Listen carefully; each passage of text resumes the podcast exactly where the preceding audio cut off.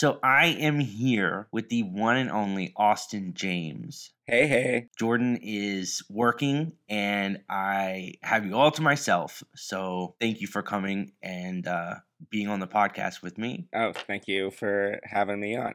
Um, I mean, I'm fra- I'm sad my favorite host isn't around, but Kiss my ass. no, yeah, he was very sad, but he has to work. So, and I, I like, I, I get it. Uh, 100%. and he has not seen the movie we're going to discuss and i'm i don't really know what to tell him like haven't gone to him and been like hey this is how i feel. I guess we'll just find out when he hears this although i truly don't know how i feel to be honest okay so we're talking about the movie called schizopolis right that's how you pronounce it right uh, yes, 100. Yeah. Okay. Schizopolis from 1996, I think. yeah very early steven soderbergh So, what'd you think? so you told me to let it wash over me think of it what did you say think of it like like a cartoon Yeah. it, it did feel cartoony in parts. I was very confused about a lot of it, but I laughed a lot. I thought it was very funny. Well, I can tell you after watching this movie dozens of times, that's about where, that's about as far as I've gotten into it. So, Oh, well, um, yeah. I'm glad we're on the same page. yeah, there's definitely a lot of uh weird just kind of like dream logic or just like just very cartoony things that are all happening just because he can and it kind of works in the moment. Okay, so I guess this is this is like your last warning. I'm going to say things that maybe you wouldn't want to know if you hadn't seen this. So, I mean, it's interesting at least. I would I do recommend that people watch this movie and just listen to what we say about it, but I'm about to spoil something. It took me a minute to realize that he had changed characters. Yeah. Like in the middle of the movie, we have a character changing into a different, like the main character just is now a different person. Yeah, that's definitely a moment. I've shown this movie to a lot of people, and that's definitely always kind of one moment that definitely loses a big swath of people who are just like, now I have no idea what's happening whatsoever. Yeah. I mean, it really is kind of like when you find that out, it's like, is that right? Like, am I correct in that? At that point, I was like, oh, I must have missed something. And I had to go on Wikipedia and verify what I had just seen and like if, if I was getting it right. You know what I mean? Yeah, 100%. Yeah, Steven Soderbergh, who's never acted before or since, really plays uh, three roles in this movie, including him himself, presumably, as the director who introduces the movie. I loved that. That that was Yeah. very very very cool. So I've I've seen that kind of like done before on older movies. I mean, I get it was like played for sort of like a parody on that kind of practice that happened back in the day, but I think that we should do that more often because it's nice seeing the director talk about the movie. Well, I'll say for the movie that I just made that you haven't seen yet, I almost, I just shamelessly ripped off the opening and closing of Schizopolis. Good. So I, I introduce and close the movie. At one point, my voice drops out and I start speaking Italian. Oh my Um, god. I mean, yeah. so, so, uh, yeah, Schizopolis has been a, a, a huge uh, influence, even while I have no real idea of what's happening or what's going on. that makes me very happy and i do want to get to your movie because this thing is like taken off and i'm really excited to actually see it the trailer for that movie gives me vibes from this movie about just about how probably confused i'll be do you Yeah. Uh, you you definitely told me it's weird right so uh, why don't we talk a little bit about that uh, sure. Yeah, it's called uh, Big Milk. big milk It's Love called it. Big Milk, and uh, yeah, it's just it's kind of like a David Lynch like Bugs Bunny cartoon, basically. And yeah, operates a lot like this movie. Lots of bizarre things happening, but it's a movie about a guy who gets a package in the mail for a wrong address or for a different address than his. And when he goes to return the package, he sees just somebody at their house doing a bunch of really weird, kind of suspect stuff. uh-huh And then our lead character just becomes very fascinated and starts kind of uh, spying on him and kind of becomes like a detective movie about what this guy is up to. Oh, I love it. That's awesome. See, Yeah. I've never even gotten that much of an explanation. It's always just like it's this really weird thing. So first off, this movie, uh, you got nominated for Best Picture at the IFS LA Film Festival. Yeah, yeah, that was really cool. That was like the first time I've ever like been able to see anything I've made like on the big screen or anything like that. So, yeah, that was really awesome. And then uh Fantastic. yeah, we'll see. It's out for submission to like 10 or 11 more till next January. So we'll see how many we get into. Fingers crossed. Very, very cool. Which means, like, I understand you might have like a specific time that you want to release this to the public, but I want to see this fucking movie. Yeah, I'll send you a link. Don't worry. A double feature with Schizopolis would kind of be the perfect mind melding double feature. So Love that. I can send it to you uh, when we're done talking. here. Please do. Yes, I, I'm very excited. When it comes to directing a movie like that, where do you start? Because I, I read that Steven Soderbergh on Schizopolis like didn't have a script. It was just sort of like written on the day or improvised. Yeah, he went back to his hometown, um, which in this case was Baton Rouge, and I believe self funded this movie for about nine months and just directed things on a whim. And yeah, for Big Milk, I did the exact same thing. I wasn't conscious of that until right when I was realizing that at the moment, but Yeah. um, yeah, I just went to my hometown for five weeks and then just asked all my friends for favors for my self-funded movie. That's awesome. So yeah, the way it starts is, uh, I mean, also like him, we didn't really have a script. We just had an outline, and I just knew my friends that would be willing to be in it, and then just kind of figure it out when we got there. Um, so yeah, sub subconsciously, I I just did exactly what uh what he did for this movie. So Gotcha. Uh, it's a good person to channel. I mean, like yeah. if that's what you're going for, because like th- that movie is very unhinged and Big Milk looks very unhinged from the trailer. So you guys know that I'm an editor. And I think a lot about you know when people like improvise and stuff of just like how much of that the editor must have to be sifting through. And so i don't I, i'm sure it was a lot when it comes to schizopolis but like do you have like a number? Do you know how many uh, hours of footage that you had for big milk?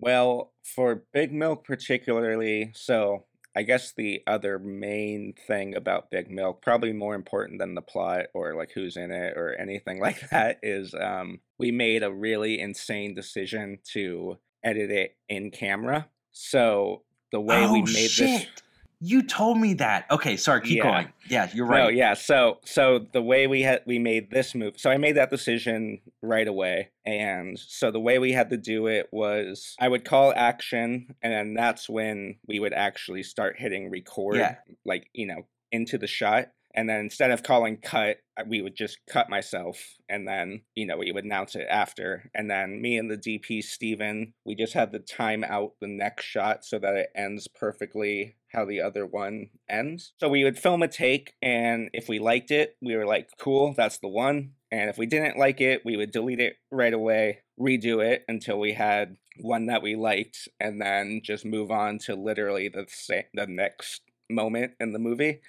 So this was shot like linearly So it's all shot linearly, um, and so we announced the rules right at the beginning of the film. So everything shot linearly. Uh, we used everything in the movie is edited like you would be able to do in camera. So I was allowed to delete shots, but I would just have to delete the whole clip, just like in camera. gotcha So then, so then the previous shot would just cut into whatever was after the one that I deleted, and there would just be a new cut there. So we didn't. There was probably like eight minutes that we actually cut out of the final product, which is about sixty-six minutes long. Super weird length, but uh, it works for the movie.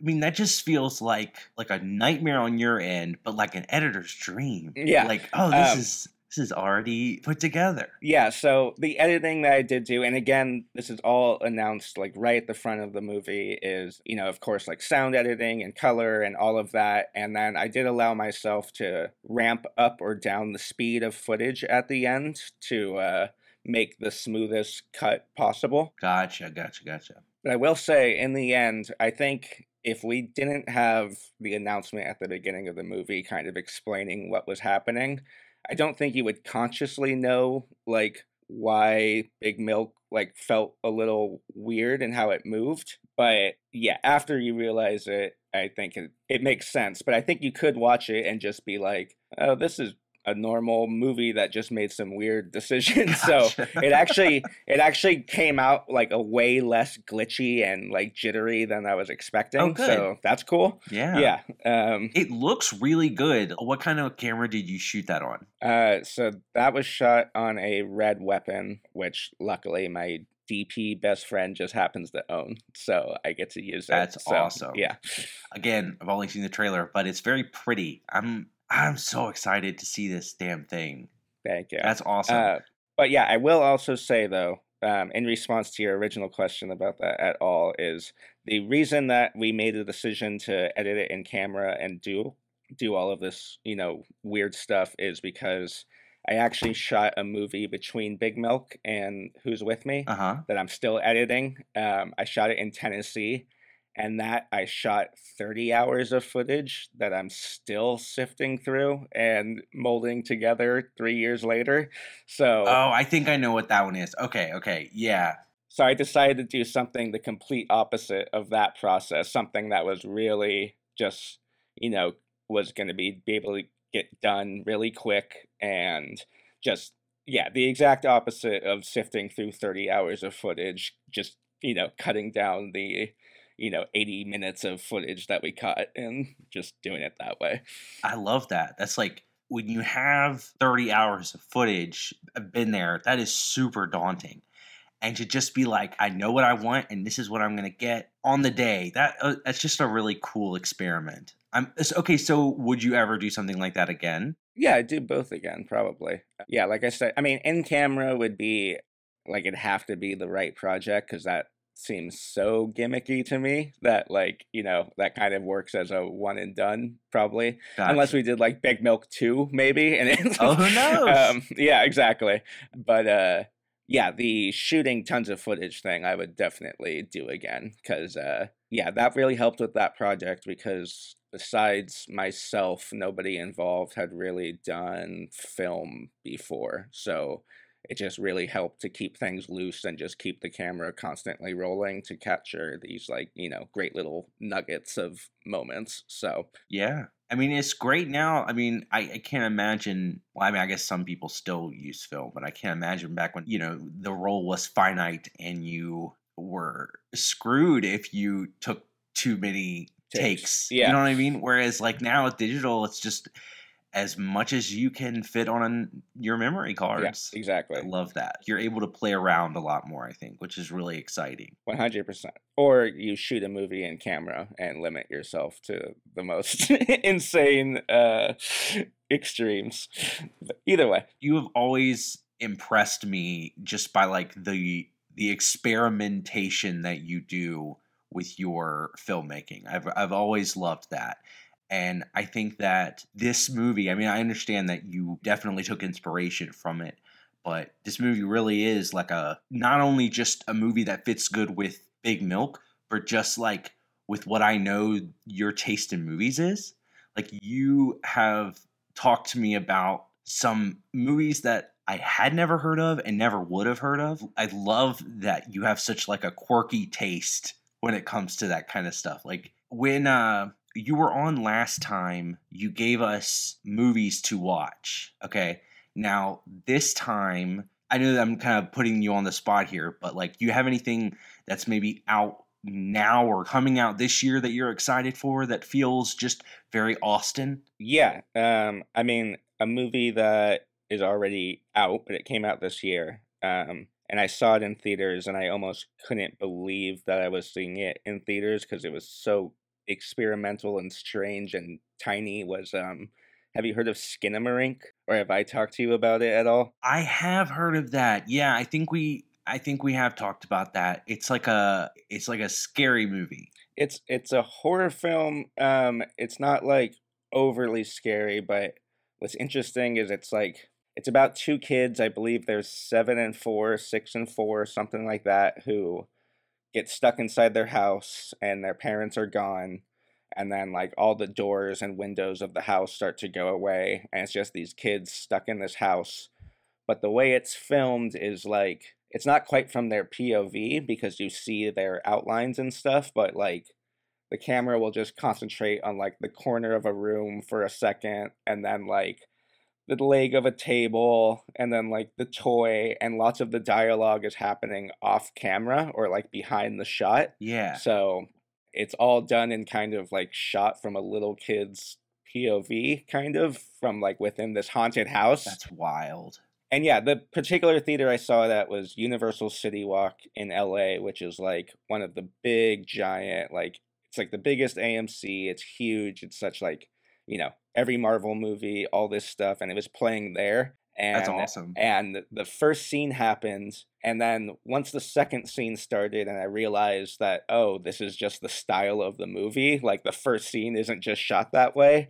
I was like, I was like, this is gonna be a really wild experience. And I think probably about 20 people of the sold out crowd walked out because it, it is pretty audience unfriendly and experimental and wild and art house as much as like yeah it's like the art houseiest horror film of all time but uh that is so cool but it was but yeah the people who stuck with it uh seem to have like a pretty good time or at least like appreciate it but yeah it was just wild to see it in that kind of a mainstream sure. mainstream setting. So um, yeah. so yeah, that was one of my favorite times in theaters this year for sure. So well, good, good deal, good deal. I definitely want to check that out. Do you know, like, if it's is it still in theaters or is it like on streaming now? Yeah, I d- doubt it's in theaters still, but I think it's a Shutter movie. So Oh, okay, it's, okay. it's it's around. Gotcha. Good deal. Well, definitely check that out too, guys, because that sounds awesome. I mean,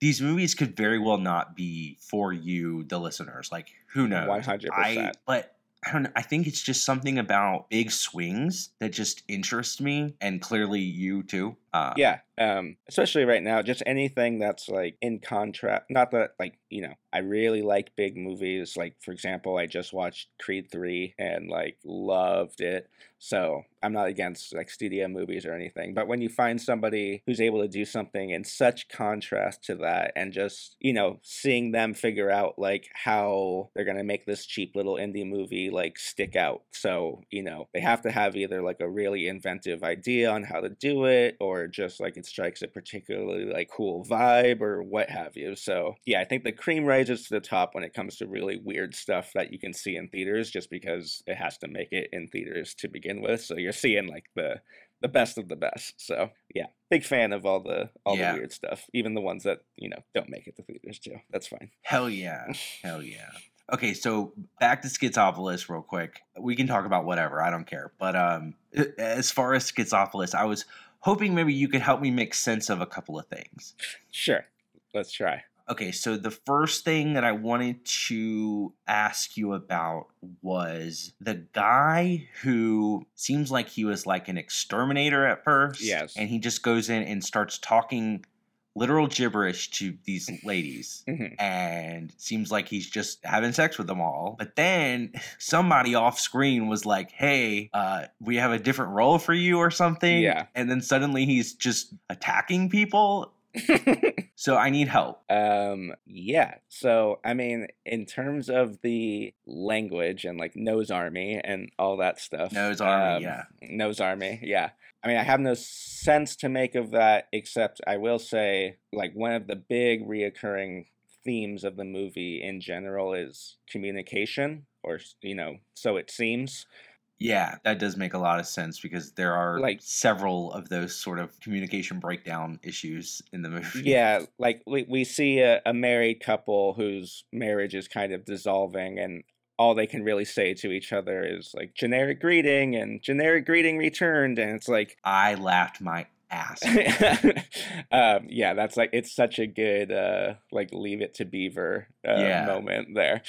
But yeah, so th- there's several characters who seem to either speak their own language or are stuck in this kind of weird communication with somebody else. So for example, like the husband in that relationship talks normal to everybody else and then it's just his wife where Yeah. he, he has this weird weird just back and forth kind of mental block with her and then obviously the last third of the movie takes a pretty wild turn when things just start getting dubbed in different languages and um At that Yeah. point, I was like looking for subtitles because I was like, oh no, I don't speak this language. and you kind of see scenes from slightly different perspectives of different characters and then it's overdubbed in either like Japanese or Italian or you know what have you. So when it comes to Elmo in particular and his nose army and all of that stuff um you know I think it's maybe just another it's the language of because it's also weird that they just start making a movie about him or a TV show or whatever it is. Yeah. Like that just burst out of nowhere. That just like people literally just come bursting from the frames. They're like, we want to make a TV show about. it's just like so odd, and then you you're kind of wondering like, are you watching now like Schizopolis getting made, or are you now just watching like is this now just a story about a reality TV show or something or some kind of like Yeah. jackass show? Um, but again, it's just one of those. I mean, most of Schizopolis is just it's these bizarro moments that just happen, and then we kind of go down that road for you know the next forty-five seconds or whatever until he gets a new idea and we're on to something else. I, I really think the advice that you gave me of just letting it wash over me is a, is a great. It's it's about the extent of what I think a lot of people are going to be able to do with this movie because it is definitely a confusing experience, but it it still made me laugh consistently through. Like even though Steven Soderbergh you said hasn't really acted since, I actually liked him. I thought he was like a, a very funny character, but both of them. yeah, I thought he was hilarious. His part at the beginning and the end is gold. Yeah, I think his performance is very like Three Stooges, like Charlie Chaplin esque almost. It's almost like obviously it's not a silent performance, but lots of it really is silent, and he's just got a f- funny like he just makes really funny faces and Yeah. just like um Yeah, again just like bugs like bugs bunny or like you know any of these things that he took inspiration in i'm sure i do know i was reading up a little bit and he said the main reason he took these roles was because he made this movie for nine months with no money and he said he couldn't with a good conscience like ask somebody to act for free for nine months uh, at just like his whim so he said he kind of did it out of necessity so um Well, it worked I mean, out it turned yeah. out like I think he did a great job. And speaking of actors that I think did a great job, I wanted to tell you this. I thought this was really cool. Years ago, before I even knew who Steven Soderbergh was, my aunt told me about a friend of hers named Betsy that lives around where she lives and that they've been friends for a while and that she used to be married to Steven Soderbergh and I had no idea who that was. And then when I found out who Steven Soderbergh was, I was like, "Oh, that's really really cool." And I'm watching this movie and I'm like, "Oh my god, I recognize that lady." And that's that's my aunt's friend. That's Betsy Brantley. And like that was so cool to see her because I'd never actually like met her before, but I've heard lots of stories about her and she seems like really awesome. And I love that even though like th- they were married, I think from like 89 to 94 or something. This movie takes place in 96. So they had already divorced and she was still in this movie with him. I liked that. Yeah, she she is fantastic. Yeah, tell your aunt to say uh, great job. She, she's amazing in it. I will for sure. I texted my aunt last night. I was like, "Look at what I'm watching." She's like, "Is that Betsy?" It's like, "Yeah." um, It's really cool. That, that's hilarious. Yeah, she's she's really great in it as the character who's divorcing Steven Soderbergh in the movie. And yeah, I mean, just the uh, the cool quoting on both of them to be able to just go and you know make a movie together after divorce and then make it about divorce and then make it about them being Yeah. together you know make them be the characters that are And- getting divorced is They're like cheating on each other with each other. yeah Like, what a clever. This movie is so clever that, like, part of me deep down wishes I understood it. You know what I mean? Because I'm sure that there's more that I'm not seeing, but like at at face value with like a little bit of digging, I am very interested in it. It's not for everybody, but I actually really liked it. Well, that's good. Yeah, I think it's it's wild that it's like on the Criterion collection and stuff like that. Like I've never really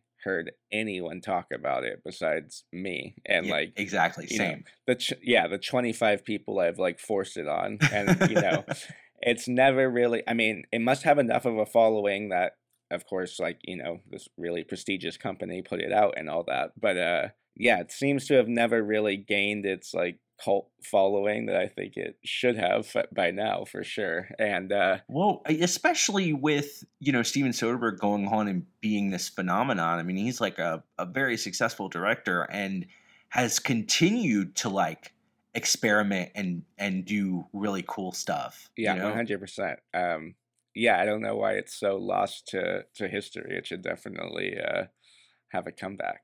It deserves it. It's so crazy. Yeah, I, you can definitely tell that this guy has chops. And obviously, I mean, we know he has chops now because he's Steven Soderbergh. Yeah, and you know, I don't mind. Uh, I don't mind being really, really confused by a movie or not really, you know, get it necessarily if it's a movie like this that's so lighthearted and like funny and just like it's so light and it doesn't have that kind of usual art house like you know seriousness to it. it it really is just seems like a big cartoon that he decided to make and so it helps Exactly. There are movies that can make you feel bad about yourself because you don't understand them.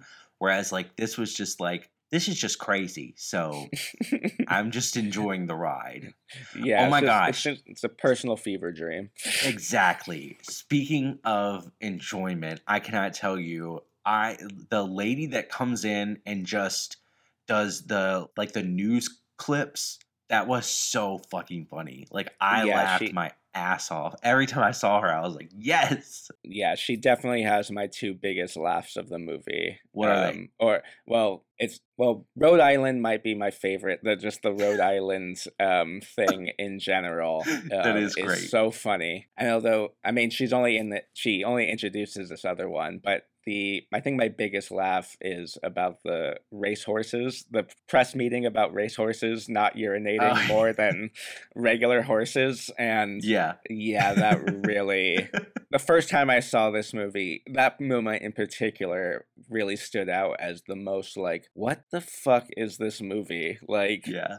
it's already like going everywhere, but like you can see the kind of little connective tissues, and then that scene happens, and it's just like, okay, that's just purely out of nowhere. Um, And the movie is just singularly uh, unpredictable, I'd say. Very much so. Very much so. Now, as far as like other Steven Soderbergh movies that you can recommend to people, if people are not familiar with, I mean, like I feel like a lot of people are, but some people aren't. You know what I mean? He's like he's got some movies that aren't Yeah, as or- mainstream as they should be. Or even if you're familiar with his big mainstream movies, you might not know his name because he's not really like a flashy, out there kind of director. Exactly. But I mean, like the, the big ones are probably, you know, Traffic. He won the best directing Oscar for that movie. And that's one of the few very Oscar movies that really still rules, at least in my opinion. So that movie is just like really cool. Um, if people like The Wire, that's what I compare it to all the time. It's kind of like if The Wire was a two-hour TV show instead of like a eighty-hour, you know, epic. Oh gosh. Okay. Okay. Um, cool. So that one's really good. Um, as far as like small, really weird ones, um, I mean, this is my favorite Soderbergh movie in general, and also probably is most bizarre, obviously. But some really weird small ones would be uh, there's this movie called Bubble that he made um, that all takes place in a doll factory. Oh my And god. it's like a love triangle that then becomes a murder mystery. But it's about a 70 minute movie, I want to say maybe 80. But he made it after Ocean's 13. And I think the, the budget to Ocean's 13 was something like $127 million. And then his next movie, Bubble, he made for $5,000. so, um, so if you want to see him get really resourceful and as small as possible, that's probably actually his cheapest movie. Um, I mean, he's never lost his like indie spirit, which is really cool. no, not at all. I think my favorite movie I've ever seen of his, and I haven't seen them all by by a long shot, but Unsane. I love Unsane's that movie. Yeah, I mean, I'll also just say I I adore almost everything he's done, even some of the ones I like less. There's really interesting stuff going on, but I mostly love all of them. Yeah, Awesome. Unsane is Unsane is fantastic. Unsane was shot. That was shot like on an iPhone or something, right? Shot on iPhone. He's made two movies on iPhones now. He was the first director to ever use a red camera. He's super adaptive. He really likes messing with new technology, but also doesn't, for me, doesn't get lost in it. Like, you know, there's obviously people like James Cameron or the Wachowskis who, like, you know, it almost seems like the technology is the point of the movies, whereas Yeah, Soderbergh just is kind of making the same small type, either like thrillers or heist movies are like two of his favorite genres, but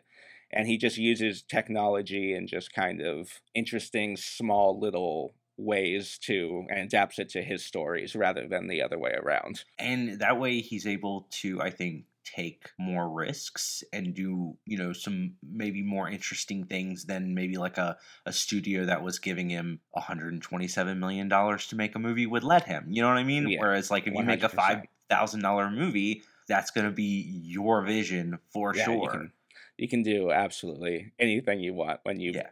You know just won a best directing Oscar and are making a five thousand dollar movie. so Yeah, and that is that is nuts to me, man. So is he like okay? Like, is he one of your big inspirations? Well, clearly, but like, definitely. it- Um, yeah, I'd say he's definitely, at least from a directing and editing standpoint, he's somebody who's all like I'm always kind of thinking about because uh, you know, he his movies really move really quickly. There's almost like no fat to them. Like he, you know, he edits them to the bone. So because of that, they're rarely boring or feel, you know, just not high paced but also you know he shoots things like a like a one man stanley kubrick i guess like he's he's very he's he's very clinical and you know he's really great at you know shooting but he does it in his own really like unique and like frankly cheap but like yeah, still really cool way. And he's somebody who, you know, for the last 15 years or so, you know, when there's a Steven Soderbergh movie, that means he's the camera operator, the editor, the director, the producer, sometimes the writer, and the DP. So he's doing like six or seven things all for his movies. that's so impressive. Um, he's really got that kind of indie spirit and just kind of that thing of, well, if I can pick up a camera and just do it, why, you know, why wouldn't I? Um, Yeah. And I'm sure that allows him to move really fast and really quick and really cheap. Um, so And you know who that reminds me of? Maybe just a tad uh, of Yeah. myself. Absolutely. And you know what? Also, uh, throwback to the last time you were here, the Safdie brothers. So- Yeah. How do you pronounce it? Am I Saf- saying it? softies, safty. Softy I, I. I still say it both ways. Yeah. It's all fine. but like I remember you talking about that where it's like they were doing multiple things and obviously one of them is in the movie. But like Yeah. the spinning of many hats is something that like indie filmmakers have to do. But I love that like Steven Soderbergh likes to do that. You know what I mean? Like that's really cool to me. 100%. You can tell he loves the art of it all just as much as probably even more than any sort of recognition he would ever get. Yeah, I mean, he definitely seems like someone who just is having the most fun while creating. That's why, you know, when he was really at his peak of, I don't know if popularity is the right word, but when he was at his peak of making stuff, I mean, the guy would make two, two, three movies a year in a TV show, like in between them. It was wild when he was really like chugging stuff out. It was actually like crazy. And again, for such like a A-list kind of director, more or less. So, Yeah. yeah, he's a yeah, he's definitely a workhorse and yeah, somebody that's a big, big, big inspiration for sure. Good deal. Good deal. I want to let you say what you want to about anything, honestly. You can talk about this movie, you can talk about your movie. The floor is yours. Well, for Schizopolis, I guess I'd ask because I'd be interested in one, just what you took away from it at all, just because I love like I love that question about this movie in particular. And again, this is a movie I've subjected to like 25 of my friends to to wildly different opinions um, and interpretations. So uh, just fresh off the off the bat, I'm just wondering what your uh, take on it all is in general. So I was confused. I laughed a lot. I thought it was very funny. It felt like it could have been like a TV show on like on Cartoon Network that would play like late at night. I remember there being a lot of like really sort of off the wall crazy things that I didn't understand then. Maybe it was because I was too young or whatever, but like that was the energy I was getting from it a lot. And I really am just like, I want Steven Soderbergh to act more. I really liked him in this. I thought he was really good. Yeah. So, I mean, one other thing I've took directly from Schizopolis as well with my first movie, there's also about a minute long shot of my character looking in the mirror, making very funny faces. Yeah. And some of them are taken directly from Schizopolis because all I did was show Ryan that scene like one or two times, and I just said, "Just do this." Basically, that's awesome. Um, so, but yeah, just another amazing little like silent, total Three Stooges moment for yeah. Steven Soderbergh in that in that scene. He's hilarious.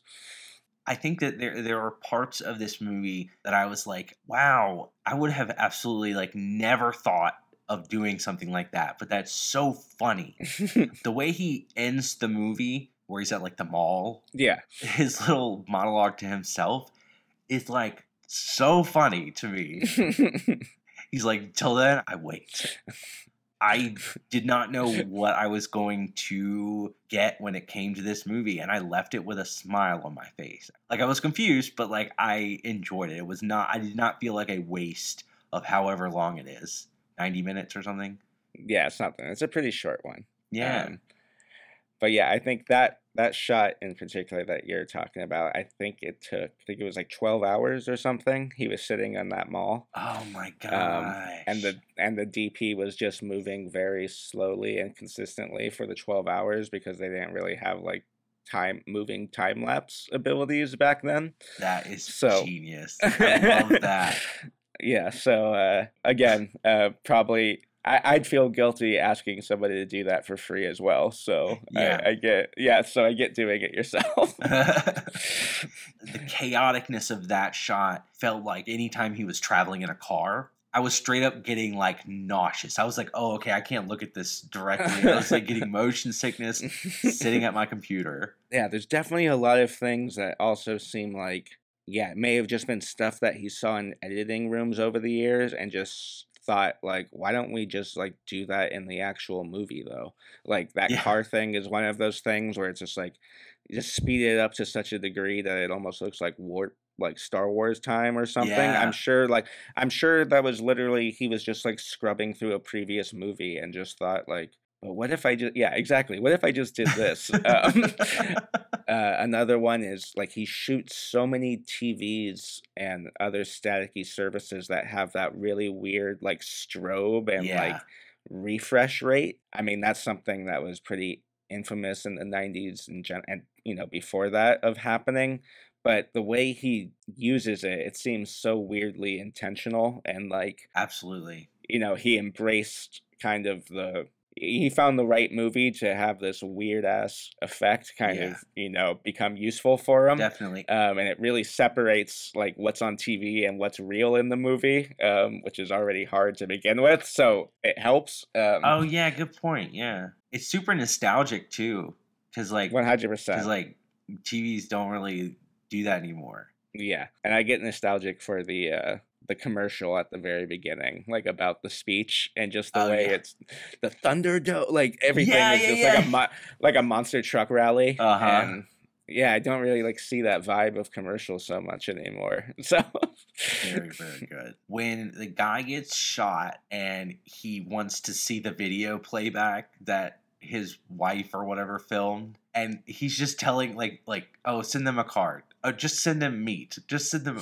i don't know who that is send them meat yeah. that was so fucking funny yeah that's a great moment and i also think there is something about so his first movie he ever made was Sex Lies and Videotape, which was a huge hit, and then he made like a handful of movies in a row that all didn't do very well, either at the box office or critically, really. So that's why he went back to Baton Rouge to just make this cheap little movie himself as kind of like a, a reset. And I think it's really interesting that there's kind of this subplot that is sex lies and videotape where this woman is filming her affair that later gets played back to this Oh you yeah. know this guy because i think a lot of schizopolis in general was him kind of either trying to you know make sense of you know the success of sex lies and videotape or maybe try and get out of the shadow of it a little bit so i thought it was really interesting and probably like a really personal perhaps even like kind of melancholy touch to reference sex lies and videotape so like openly Absolutely. you know, and kind of make it the guy who just got shot is watching it and he has a really weird reaction to the video, but it, it is obviously a negative reaction. Yeah. So it does kind of end with this kind of like, oh, the sex and videotape thing kind of makes me feel bad. so I, th- I think that might be a little personal touch from uh, Yeah. Steven Soderbergh and why he was making this wild movie to begin with. That's a very good point. But yeah, it didn't super work out. I think this movie was pretty not loved in its time. I think it premiered at Cannes to a bunch of walkouts. and then that's actually, he went back and filmed the introduction and the ending with himself on stage after the Cannes screening because he thought it kind of needed just some kind of introduction to be like what you are watching is not normal like to kind of already get you into that headspace instead of But he's like, if you don't understand it, it's your yeah, fault. fault. Not and you ours. have, and you have to come over and over and over again and not pay matinee prices. It was so funny, man. I was like geeking right at the beginning. That was very cool. Super fun way to start a movie for sure, which is why I took it. So Absolutely. Do you have anything Uh, else that you want to say about any of these movies? okay, well, I will say. I mean, I'm sure you can find it on YouTube or something, but if for some way you get your hands on the DVD of this movie, there's another layer of madness when you watch the director's commentary. Oh my god. It's Steven Soderbergh as a journalist interviewing Steven Soderbergh, film director. so he again is doing this weird doppelganger multiple role thing, and it's all like this really big piece of like performance art where he's getting mad at himself and yelling about like, you know, and his interpretation and bad questions and blah blah blah. And it's just this really wild, like it's like its own 90 minute radio play that just happens on top of the movie That that's is already so wild. So yeah, if you want to just go with the insane cut of Schizopolis, that's the uh, that's probably the most completely uh, sensory overload version. yeah. Um, but also Steven Soderbergh in general. Back I back in the day, even though I wanted to be a filmmaker, I rarely listened to DVD commentaries. It's something I like more now. I've kind of kind of gone back to them, but back in the day, Steven Soderbergh was always somebody who I listened to all of them, and he used to like just go guest on other people's like commentaries. Like him and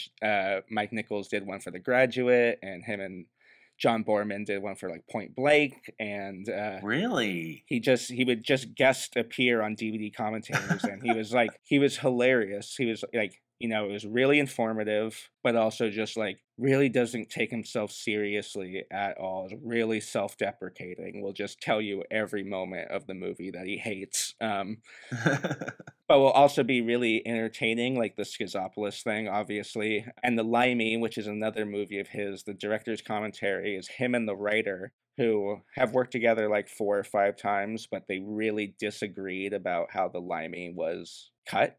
And it's a really impassioned, like at times awkward, just kind of confrontation between like two friends, just like really pushing each other's buttons and telling the other one like why they're wrong. But it's another it's a really interesting one. So yeah if you get your hands on any soderbergh dvd anybody just uh, pop in the director's commentary. It's usually worth it. It's pretty fun. I love that. Director's commentaries need to be made more available nowadays because like if you buy a movie on I don't I don't know about I don't buy my movies on iTunes, but like if I buy it on Amazon, it doesn't come with that kind of thing. Yeah, I think like any anything streaming I've ever I mean I'm sure there's some with director's commentaries, but it kind of just seems to be a lost uh Yeah. thing. And it's like it's very interesting, especially for film geeks who eat that shit up. I mean, I like I definitely used to watch the hell out of a ton of directors' commentaries, and it really has just been something that's like hard to get a hold of now. Yeah. Yeah, it's kind of a bummer. Like Yeah, yeah, it seems like it would be something easy, just like a added little button. absolutely. Just like, hey, sit down and watch this movie that I know you watched a million times. exactly. Watch it one more time, and we're gonna record you talking about it. I mean, that is something that. Ooh, that is something that you need to do for Big Milk. Yeah, I mean, I yeah, I have no idea. I mean, I guess I could just do it on YouTube probably, but yeah, uh, Absolutely. we'll see. At the fig- at the figure something out. But yeah, if I do any kind of actual physical release, that would be awesome, and that would be at the top of the list of things to do. Obviously, No matter what, no matter what you do. I'll do it. I I want a commentary. I'm gonna do it Schizopolis style, where I interview myself. Please do, please do. Well, Austin, I mean, I always love talking to you. You know, you're welcome here absolutely anytime. I don't want to take too much of your time, but you know that you can come back anytime you want to. We can any movie you want to. But for right now, tell people where they can find you, where to look out for Big Milk, remind him about who's with me, talk about all the kind of stuff. Sure. Um, so yeah, just obviously thanks a bunch for having me on again. I'm sure I'll be back soon, and I'll, I'll bring something a little less crazy for Jordan. Um, and I'm still gonna Yeah. make him watch this. I think I definitely uh, he's gonna have to. sorry, Jordan. Uh, um, no, I think people. Hopefully, if somebody chooses to watch this movie, yeah, just uh, try to uh, check your mind at the door as much as possible, and just uh, enjoy like a weird divorced man's like Looney Tunes, basically. So Love it. and yeah, and then as far as all of my stuff, um, I guess the main one is Instagram. So it's big underscore milk underscore film. Pretty easy on that one. And then that also has the link to Who's With Me and all the posts about Who's With Me still there. Who's With Me is my first film. I released it on YouTube during the pandemic because film festivals weren't really happening at the time Yeah. and yeah so but with big milk uh like i said we're submitting it to stuff through january um so there's a chance it might be coming to a city near you so Ah, if you if you hear a movie called big milk the instinct is to ignore a movie called big milk but try to ignore that and actually give it a shot because it, it's pretty funny I want to know just how big this milk is. goes all the way to the top that's all i can say Oh my gosh.